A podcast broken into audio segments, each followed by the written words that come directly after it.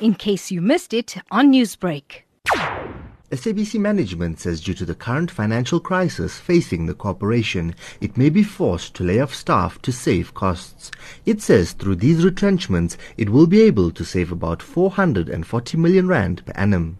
SABC Group Executive Human Resources Jonathan Thekiso says should the retrenchments go ahead, staff will be notified at the beginning of February next year. The duration of the of the consultation process is legislated as 60 days, so 60 days from the 13th of November.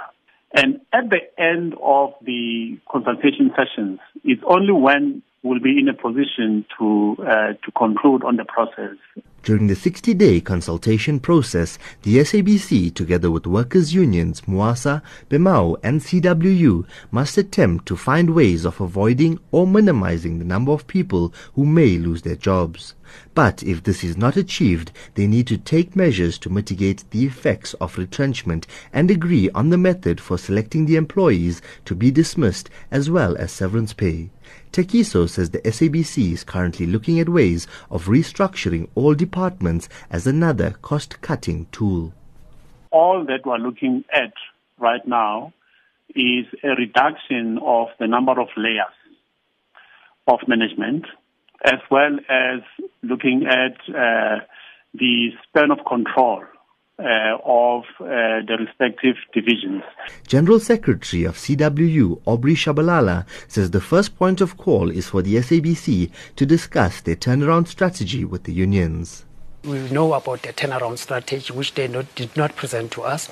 We think the first route is that uh, you engage on a turnaround strategy.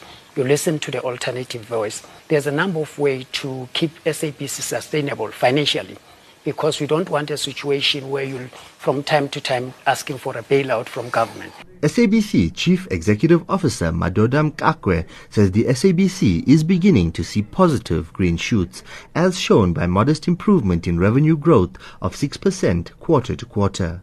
Mxakwe also says cost containment year to date is 12% below budget, representing savings of 463 million rand.